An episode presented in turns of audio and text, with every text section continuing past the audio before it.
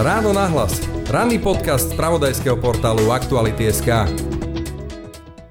Posledné dni všetci rozprávajú o vojne na Ukrajine, je to pochopiteľné, ale prerušila sa tým vlastne tá verejná diskusia o pandémii covidu, ktorú tu máme už dva roky, a mnohí si kladú otázku, či sa tá pandémia naozaj skončila. No a práve preto je v mojom štúdiu momentálne pán Štefan Laššán, pneumolog z nemocnice v Rúžinove. Dobrý deň. Dobrý deň, prajem.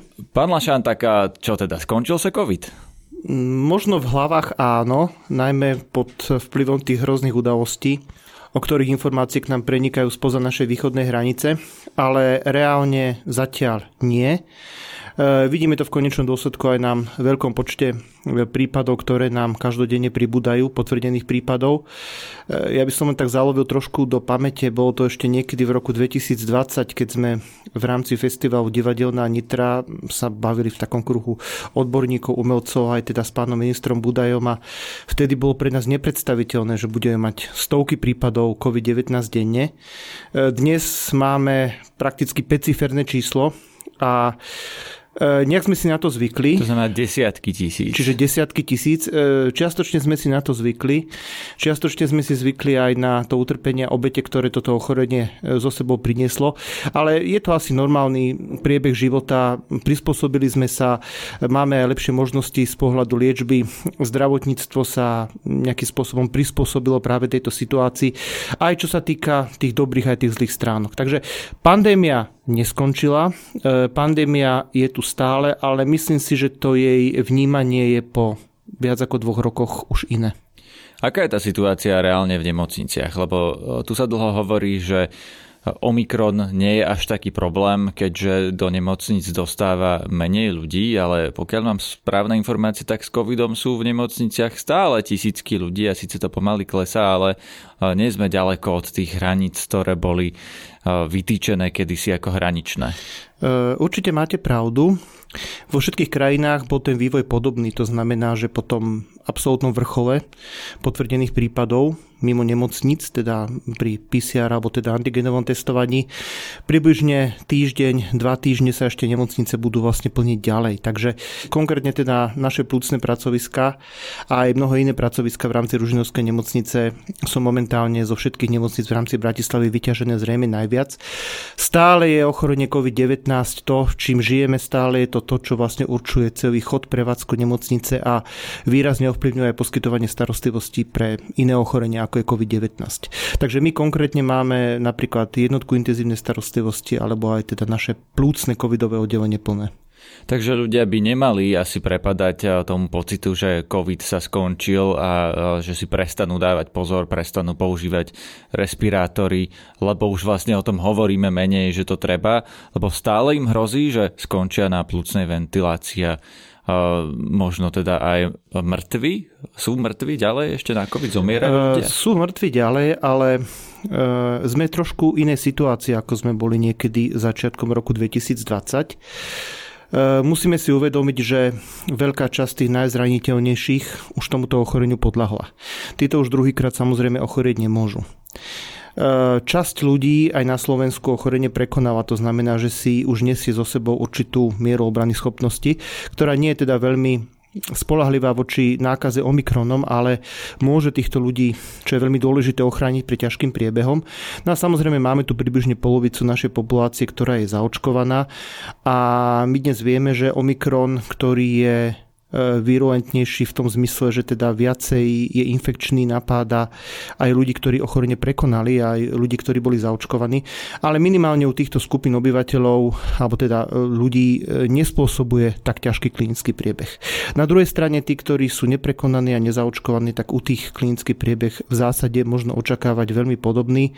Tie údaje o tej nižšej patogénnosti alebo nižšej virulencie Omikronu pochádzali e, zvyčajne z takých krajín, ktoré mali jednak buď vysoké percento prekonaných, alebo relatívne mladú populáciu, ako je to napríklad v Južnej Afrike, alebo samozrejme relatívne vysoké percenta populácie boli zaočkované. Máme čakať nejakú ďalšiu vlnu, prípadne nejaké iné mutácie, lebo tak vieme, že tie varianty boli rôzne. Omikron sa zdá ako priaznivý v tom, že nezabíja toľko ľudí. Nemôžeme čakať, alebo nemôže sa stať, že príde nejaká iná horšia verzia, že sa nám tá pandémia, akokoľvek by sme už chceli na ňu zabudnúť, znova vráti v nejakej horšej forme, ako je táto? Stať sa môže čokoľvek. Musíme sa poučiť z toho, čo sme prežili za posledné dva roky. Čím viac bude nakazených ľudí, a teraz to myslím celosvetovo, tým viac ľudských organizmov, imunitných systémov má ten vírus na to, aby dokázal mutovať. Vírus je pomerne jednoduchá, ale evolučne veľmi úspešná životná forma. My vlastne vidíme to, čo by sme napríklad videli na cicavcoch alebo na komplexných organizmoch, dokonca aj na baktériách. Niekedy by sme videli počas mnohých rokov, teraz prakticky vidíme v priamom prenose, ako táto evolúcia prebieha. Väčšina tých mutácií, ktoré vznikajú, sú neživotaschopné, sú často chybové, ale môže sa opäť vyskytnúť práve, práve takáto mutácia. Sme určite na celosvetovej úrovni veľmi ďaleko od eradikácie vírusu. A tu vám do toho skočím, lebo to hovorí aj Svetová zdravotnícka organizácia, že kým nie sú zaočkovaní aj ľudia v rozvojových krajinách, a teda nie sú len rozvojové krajiny, ale tak aj na Slovensku je polovica ľudí nezaočkovaných, čiže my pokojne si môžeme aj na Slovensku vyvinúť ešte nejakú uh, slovenskú mutáciu, alebo teda v Slovákoch nezaočkovaných. Potom máme smolu, že už ju neoznačíme ako slovenská, budeme ju označovať písmeno grécké alebo teda abecedy. Ale chcel by som povedať inú vec. Zrejme asi je to aj určitá miera spoločenskej dohody, ktorá vlastne padla na Slovensku, aj čo sa týka opatrení a ich intenzity, ktoré sú, čo sa týka nakoniec konečného dôsledku aj nejakých vakcinačných programov.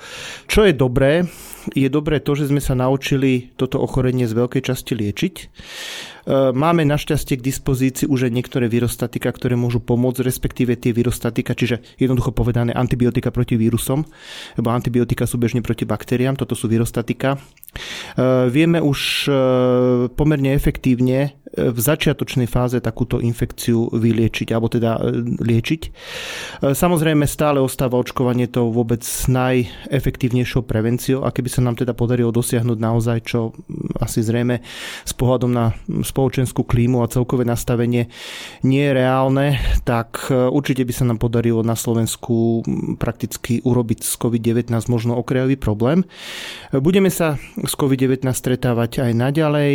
Budeme všetci pevne dúfať, že to nebude väčší problém z pohľadu verejného zdravia ako napríklad epidémie chrípky, ktoré no, na to sa nastupujú. Práve chcem opýtať, že či máme očakávať, že každú zimu budeme mať novú epidémiu covidu, tak ako je epidémia chrípky, alebo jedna druhú vlastne vytlačí, alebo čo je vaša predikcia, ako to bude vyzerať o rok napríklad? Museli by sme asi mať kryštálovú gulu, aby sme povedali, aká je predikcia. Ja si myslím, že budú asi súbežne fungovať ako teda chrípka, takisto aj koronavírus. Inak je veľmi zaujímavé to, že napríklad tie opatrenia, ku ktorým došlo, to znamená zníženie mobility obyvateľstva, používanie povedzme rúšok, ochrany dýchacích ciest, vo významnej miere spolu aj s o niečo vyšším percentom zaočkovaných na chrípku viedlo k tomu, že chrípka našťastie nebola veľkým problémom ostatné dva roky.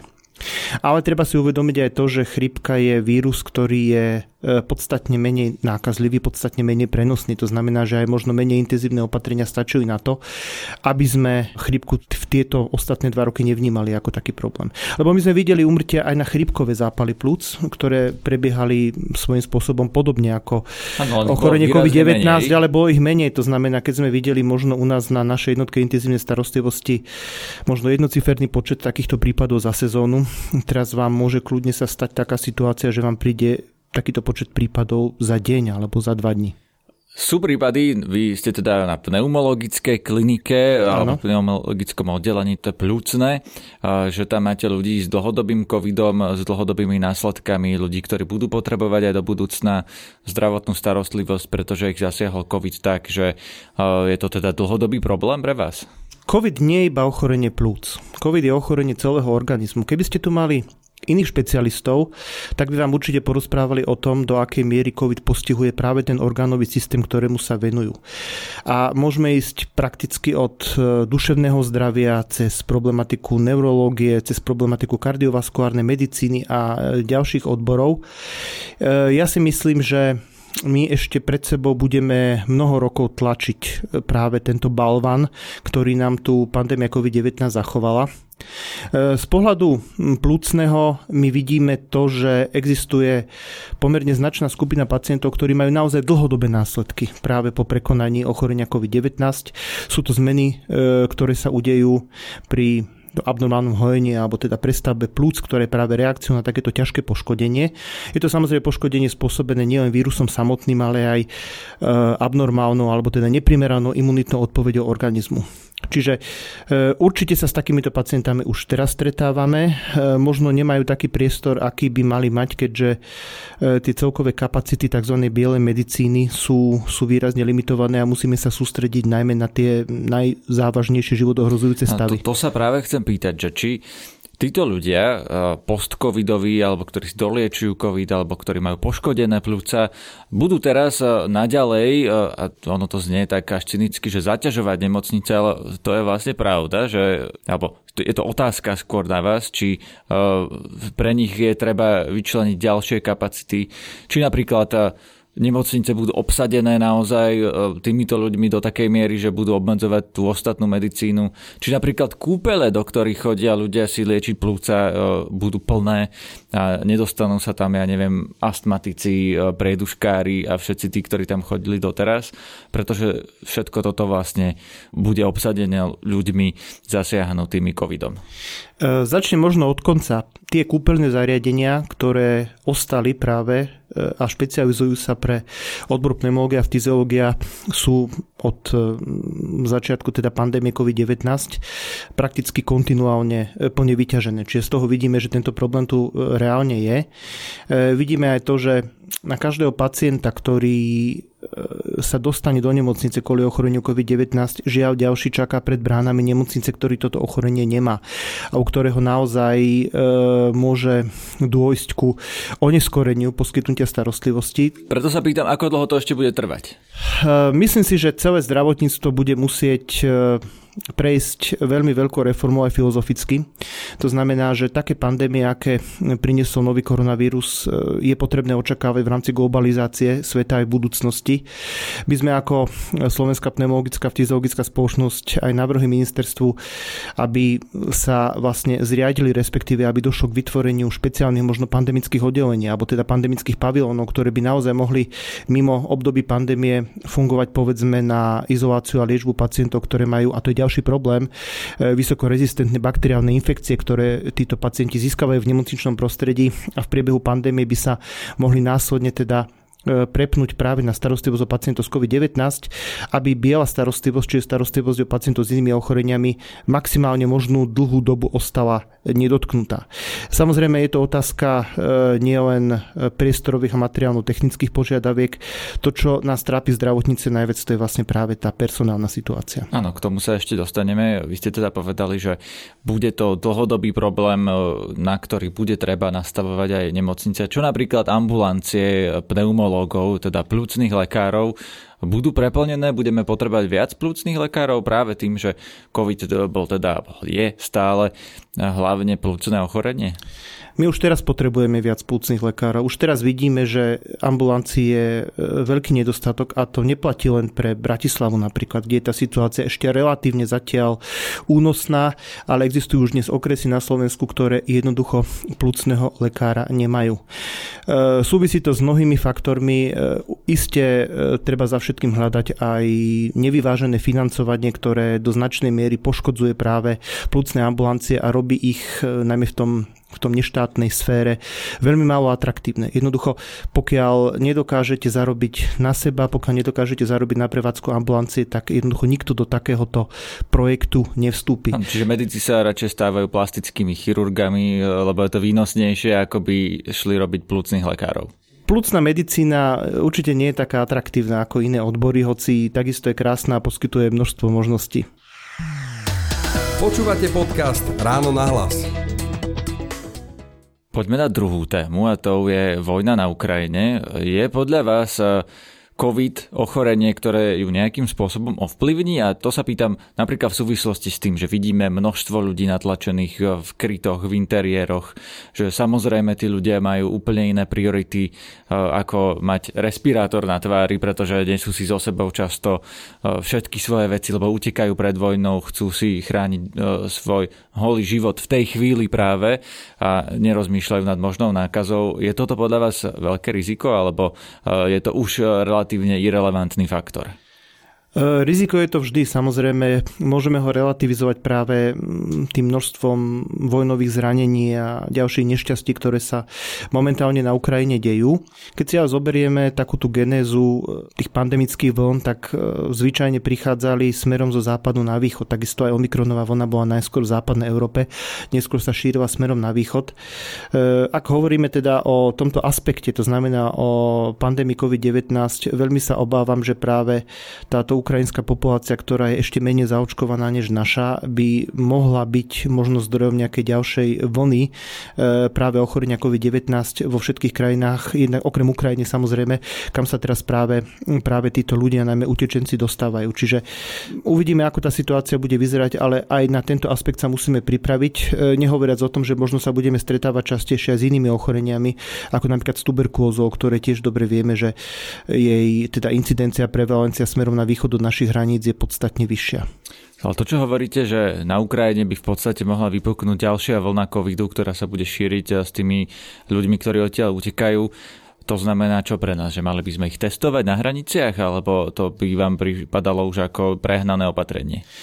Na to samozrejme musia dať odpoveď práve teda naši kolegovia, hygienici, epidemiológovia a verejní zdravotníci. Ja si myslím, že v prvom rade treba zachrániť životy týchto ľudí, treba týchto ľudí dostať do bezpečia.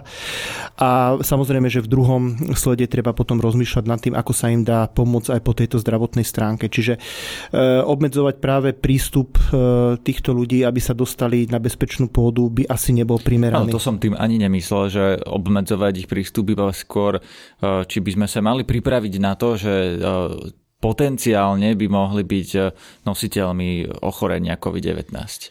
Tak ako aj u nás sú nositeľia tohto ochorenia stále v našej populácii, je treba predpokladať, že keď nám narastie množstvo ľudí, cudzincov, ktorí budú na našej pôde, tak je, myslím si, že veľmi legitímny predpoklad, že môže narasť aj množstvo prípadov ochorenia covid devätnásť. A tým pádom asi aj ich prítomnosť v slovenských nemocniciach je niečo, na čo sa isté, treba že áno, je našou, je našou občianskou, morálnou, ľudskou povinnosťou sa o týchto ľudí postarať rovnako ako, ako kohokoľvek iného, takže áno.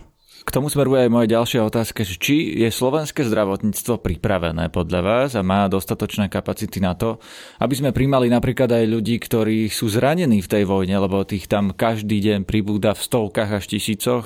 A ja som bol na tej Ukrajine v roku dvetisícšestnásť a videl som, že mnohé tie zranenia z tej vojny sa liečia veľmi dlho. Sú tam ľudia, neviem, od otrasov mozgu až po duševné problémy. A naozaj sú tam nemocnice, v ktorých tí vojaci prebývajú celé mesiace, tí, ktorí sú zranení, ktorí sa dávajú do poriadku, sú tam zranení civilisti. A tie čísla budú narastať a Ukrajina ich zrejme možno nebude vedieť zvládať tak veľa. Máme kapacity na to, aby sme zobrali z Ukrajiny nejakých zranených ľudí a starali sa o nich na Slovensku, v slovenských nemocniciach? Pevne verím tomu, že áno, ale nesmieme zabúdať ani na to, že sme súčasťou Európskej únie. To znamená, že určite dôjde v rámci, v rámci spolupráce, v rámci zdieľania práve tohto problému, tejto agendy, určite dôjde ku pomoci aj zo strany iných krajín, ktoré sú povedzme na západ od našich hraníc. Takže ja pevne verím, že sa podarí čo najväčšiemu počtu ľudí z Ukrajiny, ktorí takúto starostlivosť budú potrebovať, pomôcť. Či má slovenské zdravotníctvo na to kapacity, trúfnem si byť veľmi opatrný, ale verím opäť tomu, že náš štát, vláda, ministerstvo sa bude snažiť tieto kapacity samozrejme navýšiť tak, aby, aby naozaj nedošlo k ďalším tragédiám. Áno, veď to je presne ten dlhodobý problém, že už aj počas covidu sme hovorili o tom, že mnohé sestry dali výpoveď, že tí zdravotníci sú frustrovaní, unavení po toľkých vlnách tej pandémie, po tej práci takmer nekonečnej, že stále museli byť v tých nemocniciach a vždy ich bolo málo. A teraz by sme mali pomáhať ešte našim susedom, ktorí vlastne sú na tom oveľa horšie ako my. Otázka je, že do akej miery to budeme vedieť zvládnuť. No, vy ste teraz naznačili, že, že skôr ich budeme posielať ďalej na západ? Určite nezvládneme celú túto vlnu utečencov, čo sa týka poskytovania zdravotnej starostlivosti. A nemyslím si, že by to od nás aj Európa očakávala v takejto miere. Myslím si, že Európa sa sama o sebe pripravuje na to, že sa postará práve o týchto ľudí, ktorí utekajú pred vojnou a majú zdravotný problém. Slovenské zdravotníctvo je najzraniteľnejšie, okrem samozrejme veľmi veľkého vnútorného dlhu, ktorý tam je. Vidíme, že prakticky neexistujú žiadne moderné budovy nemocničné, ktoré sa by sa postavili v nejakom verejnom záujme za ostatné desiatky rokov. Najväčší problém vidíme práve vlastne problém personálny. No a začína sa hovoriť aj o tom, že tým, že nám chýbajú tie sestry a tí lekári, že by sme si mohli pomôcť práve tými ukrajinskými, ak sa presunú na Slovensko. Včera som to počul aj v jednej z televízií, že už pri Hlhovci napríklad nejaké zariadenie pre seniorov hovorí, že príjme Ukrajincov, ktorí tam môžu aj bývať, ak sa budú starať o tých seniorov v tom zariadení. A je to vlastne taký prirodzený proces, že kým slovenské sestry sa presúvajú do Rakúska, Nemecka, že my môžeme prijímať napríklad tie ukrajinské sestry. Vidíte toto ako možné riešenie na zaplatanie tej diery, že teda v slovenskom zdravotníctve chýba množstvo sestier a iného personálu, že by sme mohli tým ľuďom, ktorí utekajú pred vojnou, jednoducho ponúknuť prácu v tom, čo nám chýba? No, títo ľudia, tak ako chýbajú títo ľudia u nás, títo ľudia budú chýbať aj na Ukrajine. Napríklad vieme, že niektoré povolania na Ukrajine, vrátane zdravotníckych povolaní, majú obmedzený práve možnosť úniku do cudziny, lebo títo ľudia sú momentálne potrební, aby pomáhali svojim vlastným proste bratom, sestram, spoluobčanom. Samozrejme tá myšlienka zamestnať zdravotníckych pracovníkov z tretích krajín, nejedná sa samozrejme iba Ukrajinu, nie je vôbec nová, či už sa to týka samotných nemocníc, alebo či už sa to týka ministerstva, takéto, takéto aktivity tu boli. Ja by som však chcel povedať, že vôbec najefektívnejší spôsob, ktorý existuje, je venovať sa aj našim zdravotníckym pracovníkom, zastabilizovať ich, aby ostali u nás na Slovensku, aby pracovali v motivujúcom prostredí, aby sa postarali o našich občanov. Samozrejme je jasné, že niekto pre kariérnu výzvu alebo z iných dôvodov do zahraničia môže odísť, ale musíme urobiť všetko preto, aby maximum našich kolegov zdravotníkov vo všetkých zdravotníckych povolaniach, teraz hovorím, aby na Slovensku ostalo. Toto je, toto je tá veľká úloha. Spoliehať sa na to, že nám doplnia naše stavy našich zdravotníkov. Ľudia z iných krajín, napríklad z Ukrajiny, si myslím, z dlhodobého hľadiska sa nemôžeme a nebolo by to ani dobrá cesta. Doplniť nás môžu, ale určite si nemyslíme, že by náš zdravotný systém mal byť závislý práve na takomto riešení.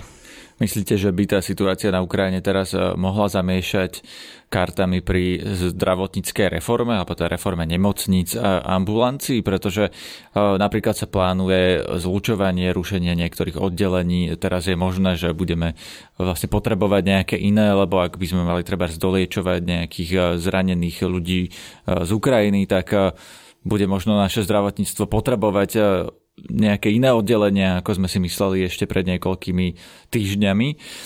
Takže myslíte si, že tá reforma, tak ako je teraz na stole, je to, čo bude vyhovovať tým aktuálnym potrebám? Reforma sa nerobí na rok, na dva, reforma sa robí na najbližšie desaťročia.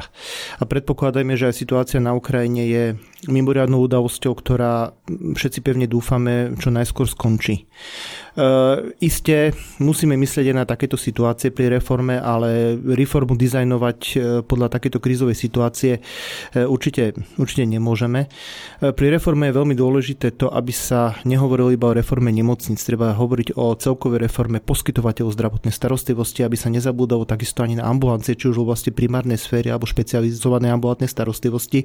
Ten boj s mnohými ochoreniami sa totižto vyhráva práve mimo nemocnic. Keď sa už pacient dostane do nemocnice, často tie intervencie už nebudú také efektívne. To znamená, že určite sa musíme zamyslieť nad skvalitnením ambulantnej starostlivosti, nad skvalitnením všetkých možných preventívnych a screeningových programov. Ministerstvo zdravotníctva si to predstavuje tak, že zrušíme niektoré oddelenia alebo zlučíme ich v nemocniciach a tí lekári z nemocníc, ktorí napríklad, ja neviem, zrušia pôrodnicu v Michalovciach alebo nejaké ďalšie oddelenie vo Svidníku, a títo ľudia sa vlastne presunú do ambulantnej sféry a otvoria si ambulanciu a budú vlastne obsluhovať tých pacientov týmto spôsobom. Vy tvrdíte, že by to bolo dokonca efektívnejšie. Myslíte si, že toto je dobrý a hlavne realistický plán? Spravia toto lekári? Či je toto realistický plán, neviem, ale k určitej reforme samozrejme musí prísť. Dneska množstvo oddelení na Slovensku už nemá dosť zdravotníckych pracovníkov, najmä v menších nemocniciach a v regiónoch, na to, aby poskytovalo pri adekvátnom personálnom zabezpečení zdravotnú starostlivosť. Samozrejme rieši sa to potom malovaním, extrémne predĺženými rekonštrukciami oddelenia a podobne. Čiže asi pri súčasnom stave najmä zdravotníckeho personálu nemáme inú možnosť ako práve zdravotnícky personál koncentrovať do určitých prirodzených celkov do nemocníc s dobrou dostupnosťou. Druhú vec, ktorú môže vyriešiť reforma, je samozrejme to, čo nám strašne chýba, a to sú vlastne práve tie, povedzme, subakútne, alebo teda tie dlhodobé lôžka, dlhodobé starostlivosti. Len, ako ste presne povedali, zdravotníci musia v tomto vidieť určitú perspektívu a možno aj určitú šancu na kariérne naplnenie aj inde. Je, je veľmi ťažké dávať napríklad za príklad nášmu zdravotnícu, povedzme, Dánsko, ktoré je na rovine, kde máte oveľa lepšiu cestnú sieť a dostupnosť. Tam takúto reformu urobíte skôr ako v niektorých dolinách na juhu stredného Slovenska, kde môžete mať vzdušnú čiaru dvadsať kilometrov, ale v konečnom dôsledku sa potrebujete niekam dostávať hodinu, hodinu a pol. To znamená, že bude to veľmi obťažné pre či už lekárov, sestry alebo ďalších zdravotníkov, aby práve povedzme možno dochádzali do takýchto nemocníc. Veď si zoberme, že no, ja celková mobilita ambulancie, viete, že čo týka ambulancie z toho Svidníka, ja neviem, do Bardejova, do nemocnice tí lekári, ale keď si založí ambulanciu vo Svidníku, tak bude vlastne len tu musí byť, len tu, len tu musí nastať ešte jedna veľká zmena, to znamená musí nastať veľká zmena siete zdravotnícke zariadení a táto sieť musí zodpovedať reálnym požiadavkám. A reálne požiadavky to nezodpovedá iba počet takýchto ambulancií, ale samozrejme aj ich financovanie. Toto je extrémne dôležité. Takže sa musí podľa vás zmeniť to financovanie, aby to tak mohlo fungovať. A ako Každý systém zmeniť? funguje tak, alebo sa správa tak, ako je financovaný. Pokiaľ fungujete v systéme, ktorý z dlhodobého hľadiska míňa viac, ale míňa viac naozaj aj pri maximálnych opatreniach, ktoré sa týkajú efektivity, míňa proste viac preto, lebo zdravotná starostlivosť niečo stojí.